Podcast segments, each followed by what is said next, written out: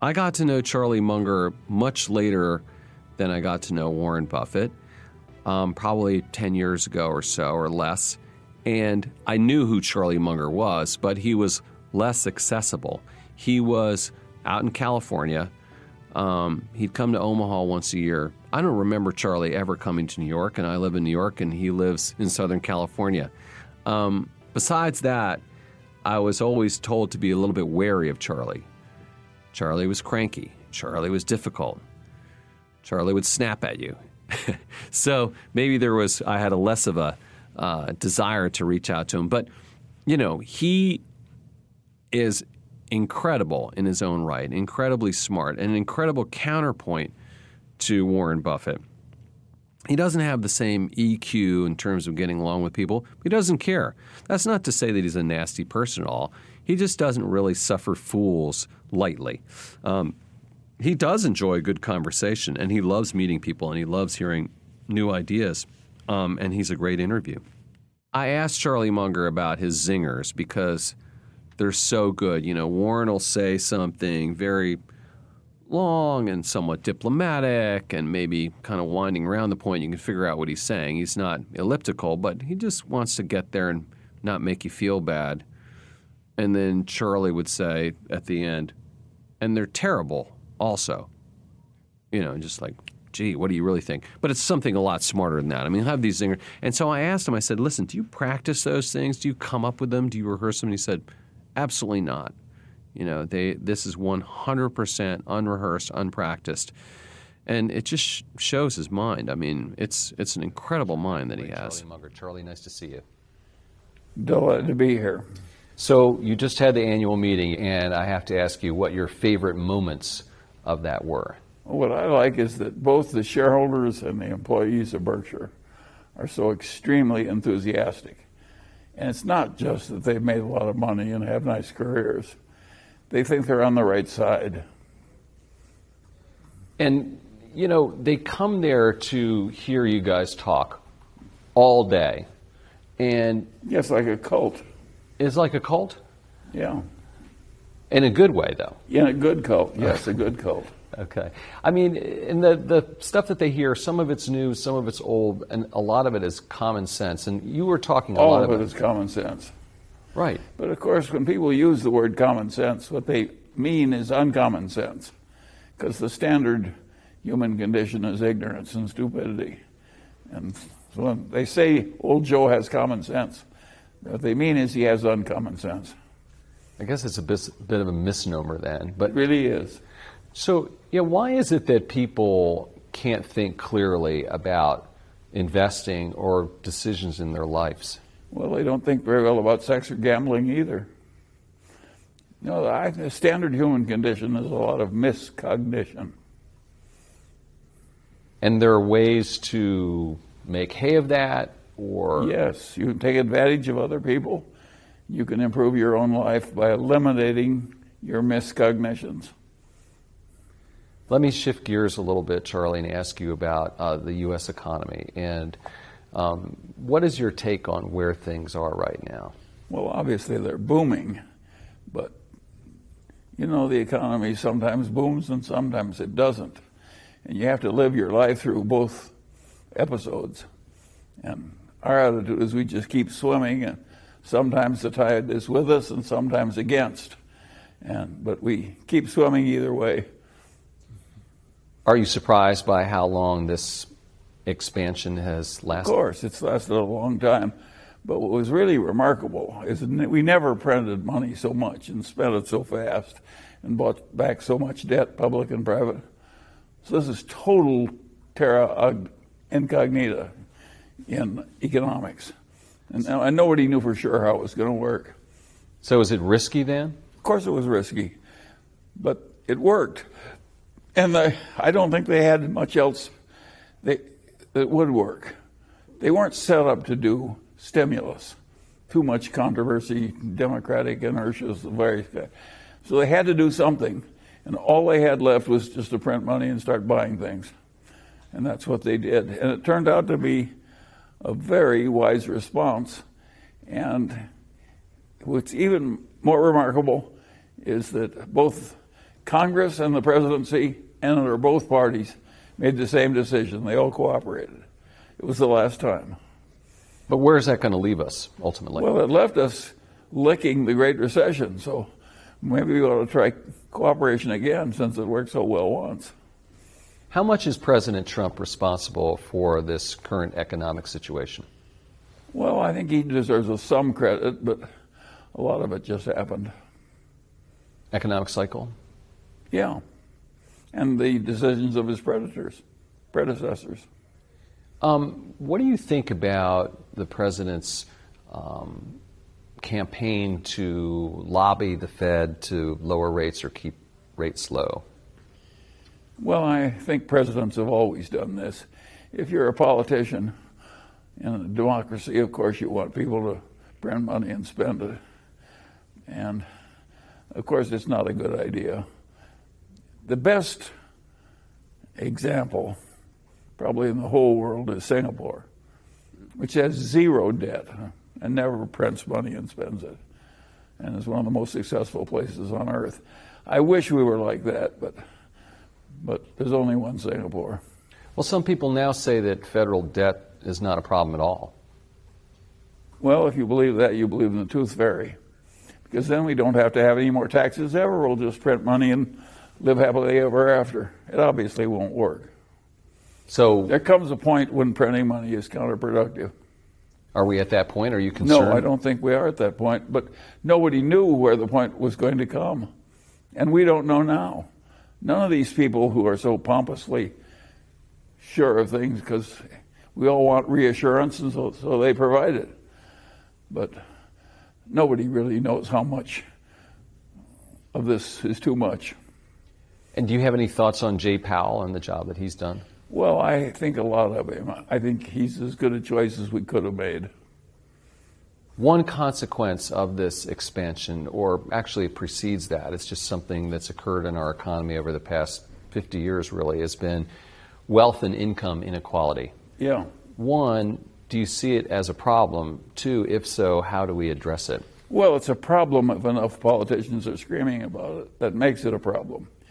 It, if it weren't for that, this one will go away by itself. It happened by accident. We were in desperate trouble. We were on the eve of a great recession that could have been a Great Depression, and then followed by the rise of people like Adolf Hitler and so on and so on. So we faced a real catastrophe. The only weapon they had with this huge was to print money and spend it. And they did it. Well, of course, and they drove interest rates down to zero, or real interest rates. Well, of course, that lifted asset values for the people who were already rich. Nobody was trying to make the rich richer.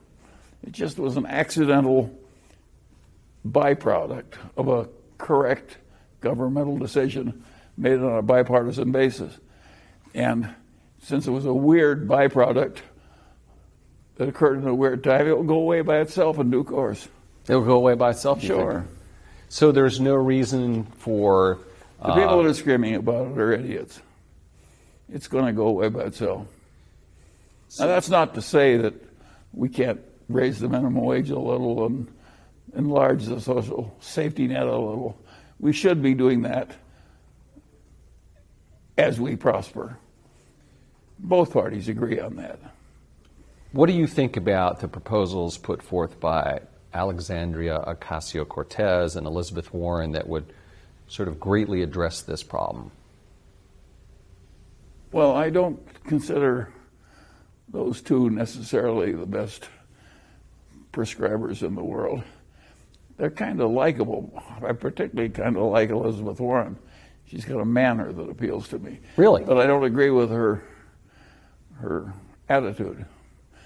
I don't think she's studied Adam Smith enough. And what about AOC? Do you have any take on her? I don't think she knows who Adam Smith was. Um, I want to ask you just a few more questions about politics, and we can talk about the markets and Berkshire a little bit more. What about um, the situation that we find ourselves in with the Mueller report and the way Congress and the Democrats are fixating on that, and the president's on the defensive? What is your thoughts, thinking on that?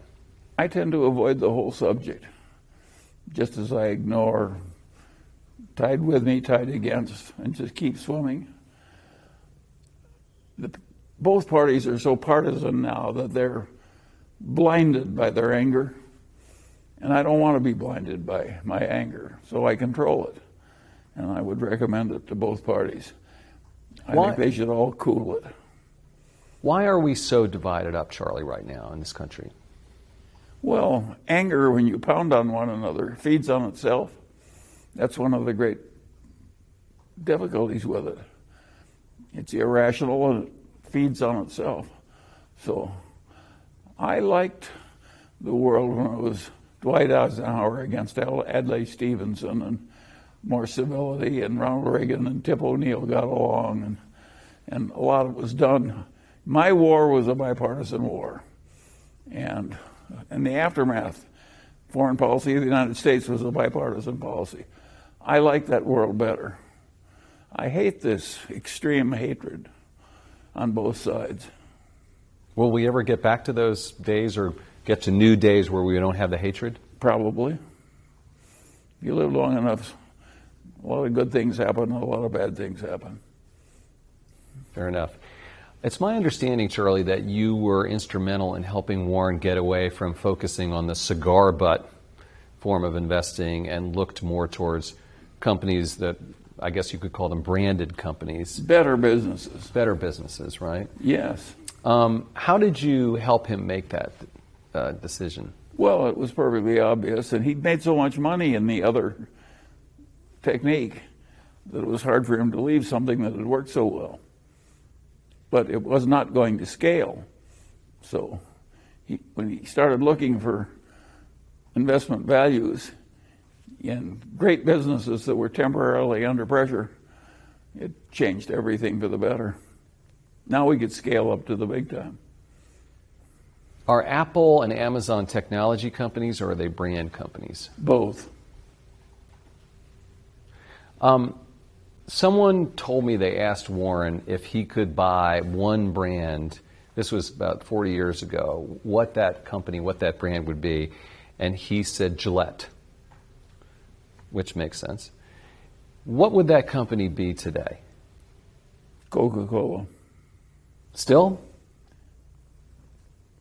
If you take the amount of Coca Cola drunk in the world in the main flavor, it's one hell of a brand. Now, it's such a different product from this stuff on the internet. I don't have the same. My judgment would not be as good on the internet as it is on Coca Cola. Um, I want to get back to Apple. Tim Cook was at the meeting yesterday. Did He you was guys- indeed. Did you get a chance to speak with him? I did Can you tell us what you guys talked about? nothing. We exchanged pleasantries. But he's a wonderful guy, and of course, it's a huge record that he's building. Um, let me ask you a little bit about uh, Kraft Heinz and that situation. During the meeting yesterday, we found out that the chief marketing officer um, was leaving the company. Did you know that, and, and what does that mean for the company? I knew nothing about it in advance. What happened there was very easy. The truth of the matter is that Heinz ketchup is a stronger brand than Kraft cheese, and they paid more for it. So one acquisition worked brilliantly, and the other worked poorly. Well, welcome to adult life. It happens to everybody. You mentioned that you think that uh, Tim Sloan could still be or should still be the CEO of Wells Fargo. Yeah, if I were running the world, Tim Sloan would still be the CEO of Wells Fargo. Well, why did he leave then? Well, he made this decision, but he was being pushed hard. He did it for the benefit of the company. There was just so much of this partisan hatred was washing off against Wells Fargo. It's understandable. He was there for a long time. The company had defrauded its own customers. Nobody was seemingly being punished for it in some people's minds. Listen, two CEOs left under pressure. I regard that as a lot of punishment. So I don't think these people were failing with their anger. They removed two CEOs, and so, and but now they went out. They It's like Tim Sloan was not responsible for the crazy incentive system that created the trouble. So they threw him out the way you'd take out the charwoman when you raid a gambling establishment. Getting back to Coca Cola, you mentioned that it would be a bad idea if it got into cannabis. I mean, why not? Doesn't it make sense? Because it's such a wholesome brand and associated with happiness. Why do we want to associate it with a recreational drug? Well, just, No, I they think have that to would be a grow. ter- I think that would be a terrible idea. What about um, Boeing and the 737 Max? I mean, they're going to fix that. Would you go on they're the plane? fix it. Would you go on the plane after they said it was fixed? Yes, of course. And they will fix it well. But I don't think it was really all that excusable that they made the mistake. I want to ask you, Charlie, a little bit about uh, that was a serious mistake. you know. So and they're still working on it. Yeah, they'll fix it. Boeing probably has the best safety record in the world if you take 60 years. And this was a very unusual lapse. There may not be another one for 60 years. Is that lapse symptomatic, though, or indicative of us developing software that's too powerful and we don't understand the consequences of it? No, I don't think the problem was that. I think it was just an absolute lapse of being a big bureaucracy. You also mentioned uh, at the meeting yesterday doing um, billion dollar deals overnight with very short contracts. Yeah, we've always done that. Has that ever blown up on you? I can't think of a single example in my whole life where keeping it simple has worked against us. We've made mistakes, but they weren't because we kept it simple. And that's simple. It, I would say that the chief advantage that Berkshire has had in accumulating a good record is that we have avoided the pompous bureaucratic systems. We've tried to give power to very talented people and let them make very quick decisions. Um, I want to ask you about something that's talked about all the time with you guys, which is succession. And you talk about, again, you talk about that all the time, and this has been countless barrels of ink spilled. But if you're getting older, how do you make the decision to step back if you may not have the mental acuity to make that decision? Well, I think you'll be surprised at how well both Warren and I are capable of stepping back when when we feel our powers are too far deteriorated. Uh, have you talked about that? Sure. And Warren has told people to speak up when the time comes. If we've been rational all this way, do you think we're not going to try and be rational right to the bitter end? is the process, I mean, we're sort of in the middle of the process. You've been giving more and more um, control or uh, authority to Ajit and Greg and Todd and Ted. Um, so it's sort of um, a continuum, a process like that. Of course. And by the way, it's working fine. It's amazing how good this next generation is. Do And they're steeped in our non bureaucratic ways. There's these big bureaucracies, they think the work is done if you get it out of your inbox and into somebody else's inbox. That is not getting it done. Getting it done is when it's done, not when it's in somebody else's inbox. And if everybody's in a big committee meeting all the time, you're worn out at the end of the day and you haven't done anything. are Ted and Todd making all the stock choices at this point? No, of course not. Warren steps in and does big things. Where do you think, Charlie, the biggest opportunities are globally right now? Well, I don't think we have a master plan of knowing where the opportunities are. We're trying to find intelligent things to do with a torrent of surplus cash. And we've always had a torrent of surplus cash. And we're always looking for intelligent things to do with it. And uh, if we find things that are intelligent to do, we do it. And if we don't find anything, we let the cash build up. What the hell is wrong with that? Not much. Yeah, not much is right.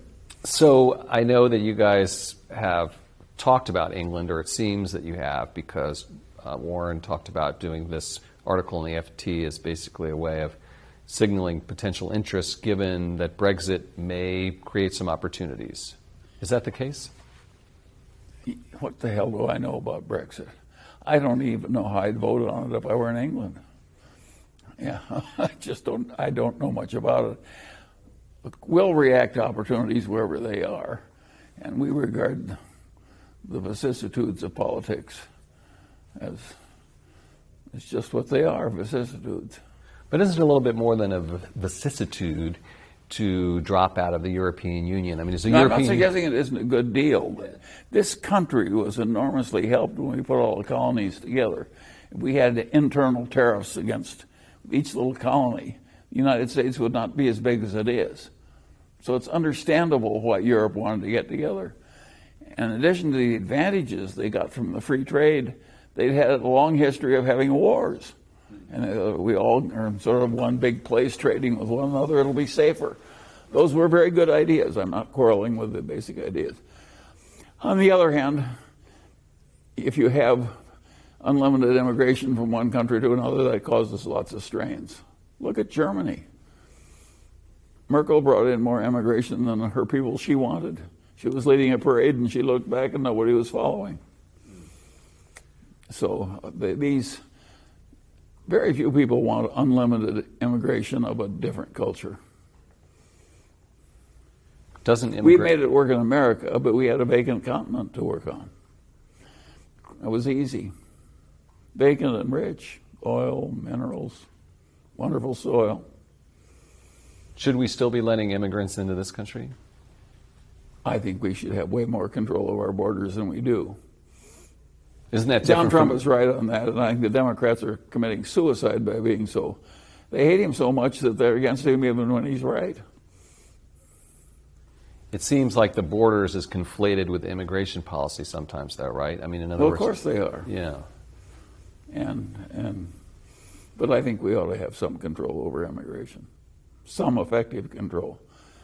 I think the bulk of the people want to be very nice to the people that are already here, including all the people from Latin America, but they want more control over the inflows. Are you concerned about this rise of somewhat uh, nationalistic leadership around the world, like in Turkey, in uh, Brazil, in China, in the United States, arguably? Well, take Brazil. Who in the hell would like Brazil? It's a great climate and a great country, but they're screwing it up to a fairly well. You mean the new leader, or just what's happened previously? What's happened generally? Yeah. Okay. So does that require a strong man to take over, though? Well, I don't think I've got deep knowledge on exactly what works well in the, the internal politics of every other country. Who would have guessed that the Chinese communists would improve their big country as much as they have in the last 30 years? That surprise you? Well, they didn't. The first 20 years, they had the Cultural Revolution. It was crazy. And now they have one of the greatest success records in the history of mankind. I don't know about you, but I did not predict it. I didn't. But but what? So what is the secret to China's success then? They copied Singapore. Which is remember, the, the communist leader said, I don't care if the cat is black or white, I care whether it catches mice. And they copied a very wonderful, famous Chinese man in Singapore. And lo and behold, they, they found the right they found the right Chinese leadership outside of China, which amuses me. Now he was Chinese. But look at the way it worked. In the whole history of the world, no nation that big has ever advanced that fast. And they did it by having a bunch of poor people save half their income.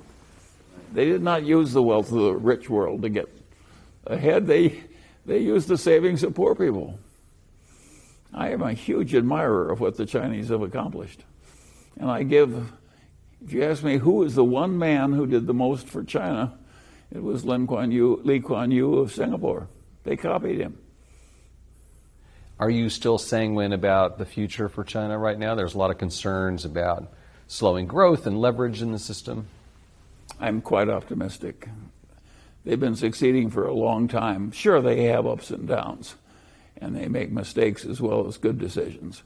But if you average them out, the Chinese are getting ahead, they're not moving backward.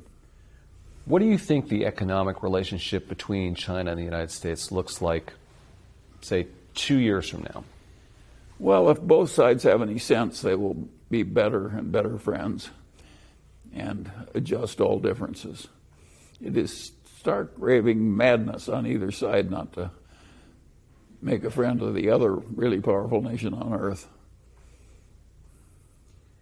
I want to ask you a little bit about some Silicon Valley stuff. I mean, you said yesterday you were ashamed of missing on Google. Yeah, I am.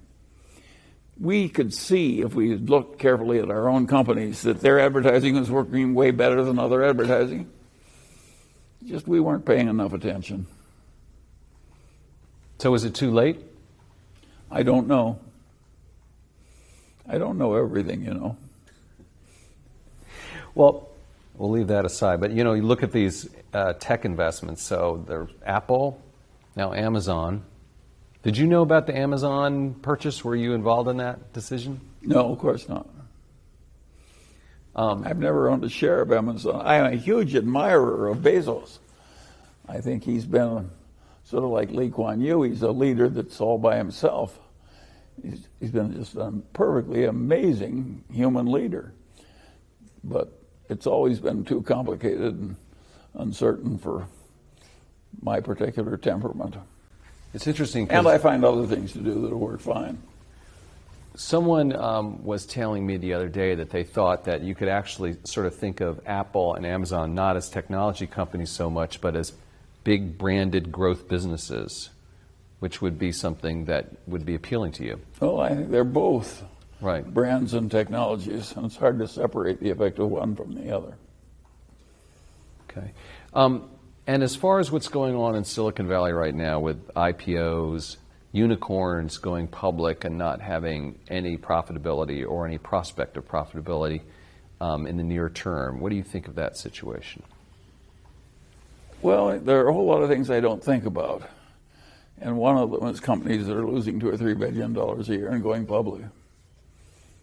It's, it's not my scene. Have you looked, so you're not interested in Uber or companies like that necessarily? Well, I have to be interested when they're that important and sweep the world and change practice.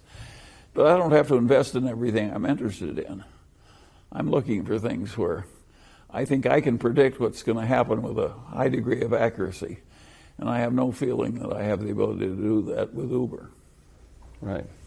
I want to ask you um, about architecture, which is something you've been interested in for a while. How did you get interested in that, and what is your current um, well? I had an uncle there? who was an architect, and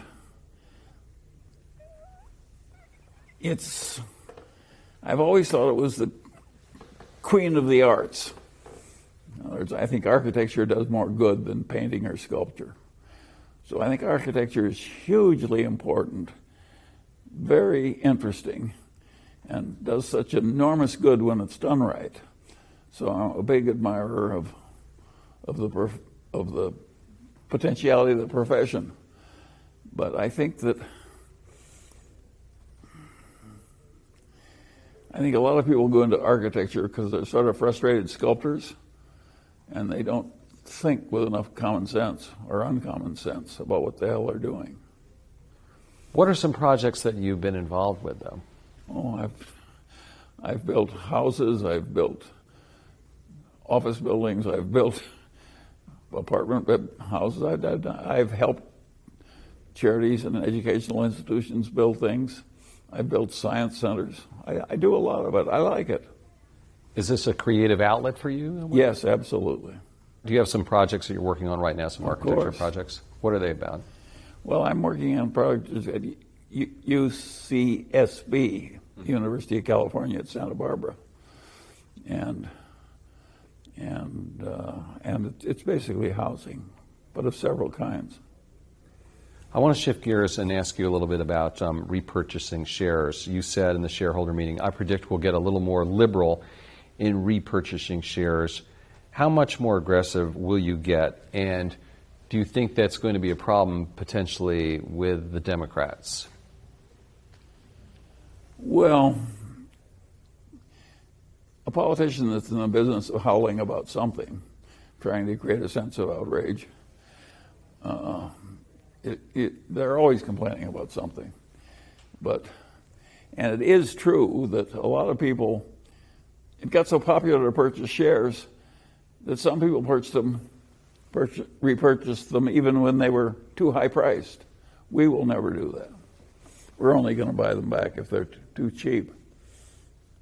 And, but of course, that ought to be done. If you had a partnership of three of your crippled relatives and one of them needed some money, wouldn't you buy out the crippled relative with the company's money? It's just simple morality. So, but I do think it's being overdone by some people, and it undoubtedly is being done to prop up values, which I regard as an improper use of the share repurchasing technique. Should there be laws about that? No there are laws, and and but we shouldn't be telling people what the right price is. Right. Um, so I want to ask you a little bit about um, the social safety net we were talking about and Medicare. And do you support Medicare for all? Would that be something you'd be interested in? Well, I'm one of the few Republicans you'll ever talk to that thinks we should have a single payer system, but not one of the type that we're going to get. If you look at the single payer system of Singapore, it costs 20% of what ours cost, and that's an advanced, civilized, high income nation. And of course, the people are a lot healthier. Well, of course, I'd rather spend 80% less and have the people healthier. And of course, I'd like to have American manufacturers not have this terrible burden of unnecessary health costs that affects their competitiveness in the world. So we have an insane medical system that grew like Topsy by accident with the help of a lot of dumb governmental intervention. Not all of it was dumb, but some of it was. And, and the system is ridiculous. If a young family has to pay a $5,000 deductible to have a baby, they don't really have medical insurance. It isn't just the Medicare that's wrong, the whole damn system is going wrong. And the amount of unnecessary tests and unnecessary prolongation of inevitable death that's going on is a national disgrace. Of course, I don't like it. Have you ever thought about moving to Singapore, Charlie? Well, no, but I'd like to move some of Singapore's results into the United States. They have practically no deaths from opioids. They have a low crime rate. They have no debt of the whole country. Yeah, no, no, they're, they're doing a lot right. I wish to hell our politicians in both parties would spend a lot more time studying Singapore. But some people say, many people say, it's an authoritarian government. There's no, there's a lack of freedom there. It's a democracy. It just does such a good job that the people keep reelecting it. That's that, I like that result. What the hell's wrong with that?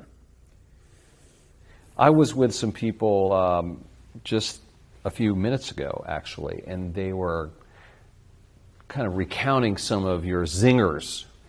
Um, do you spend time before the meeting say, oh, I've got like these six zingers I'm going to get out during the annual meeting? Never. Think of all the people you know that have tried to take one extra step and have fallen off a cliff. Well, on that happy note, we will conclude the meeting. That's just come to you? Yes. It, it, I think the meetings work better if they're spontaneous. If we were scripting things, I don't think people would like it. So you and Warren don't say anything at all before you sit down there? Zero. You have no idea what's going to happen? That is correct. That's fantastic.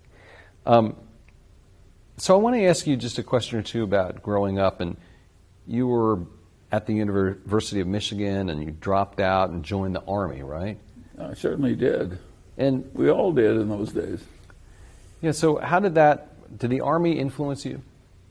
Well, everything influences you in your past life, and yes, of course, it influenced me. I never wanted to be in a big bureaucracy. I was well toward the bottom. I finally got to be a second lieutenant in the Army.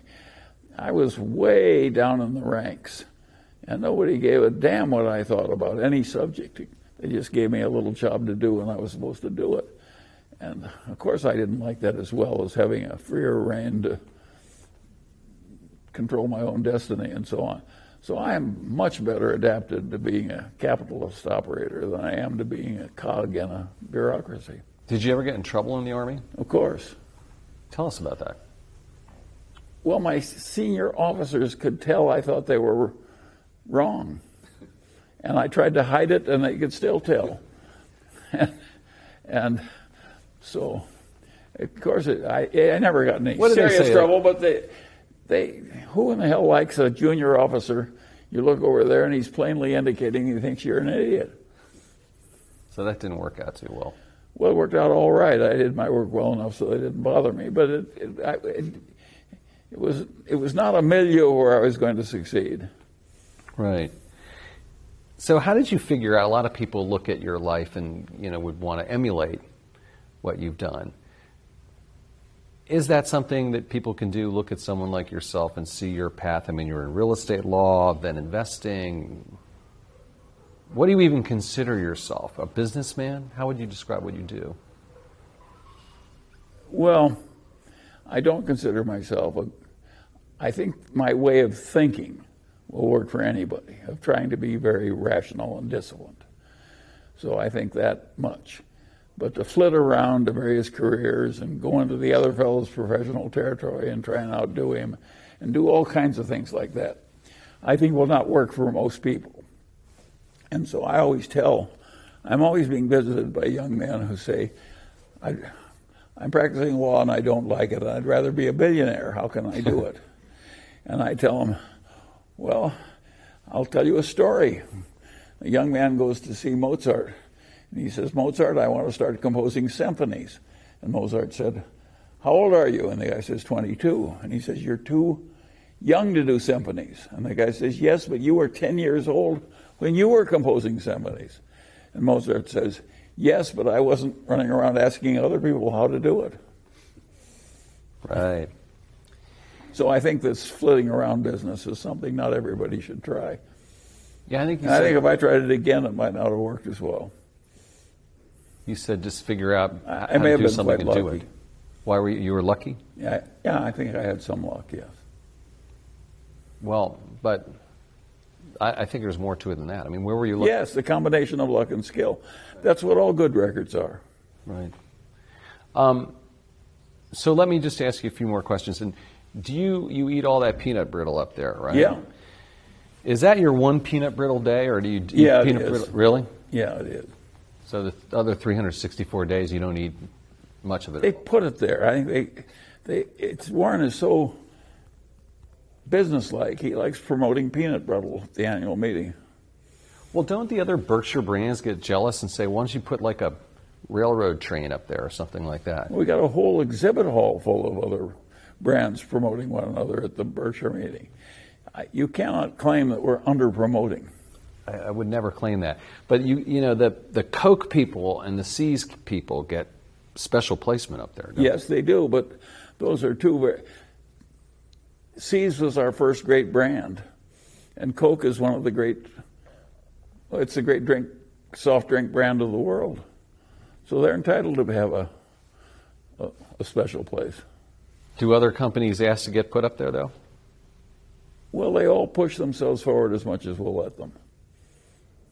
Is that a yes? Yes, they, of course they want to be pushed up. Um, and, and finally, Charlie, I want to ask you a little bit about um, philanthropy. And, you know, it seems like Warren's been sort of a little bit more upfront about that, about that with Bill Gates and the Giving Pledge, and I know you're philanthropic as well. Um, what is your thinking on that? How up- Well, I wouldn't sign the Giving Pledge because I've already transferred so much to my children that I've already violated it. So I think I'm asking, I'm seeking false credit if I join them and say I'm a big philanthropist that's going to give more than half of my wealth to charity. I've already given more than half of it to my children. So I can't join them. It's like coming back from the dead. I can't do it. But doesn't that make Warren mad? I mean, no, come on, he Charlie, doesn't. just He's shut not mad. When is Warren mad about somebody else's? Warren thinks that each Berkshire Hathaway is entitled to do with his own money what he damn pleases. So, so let me just follow up on that.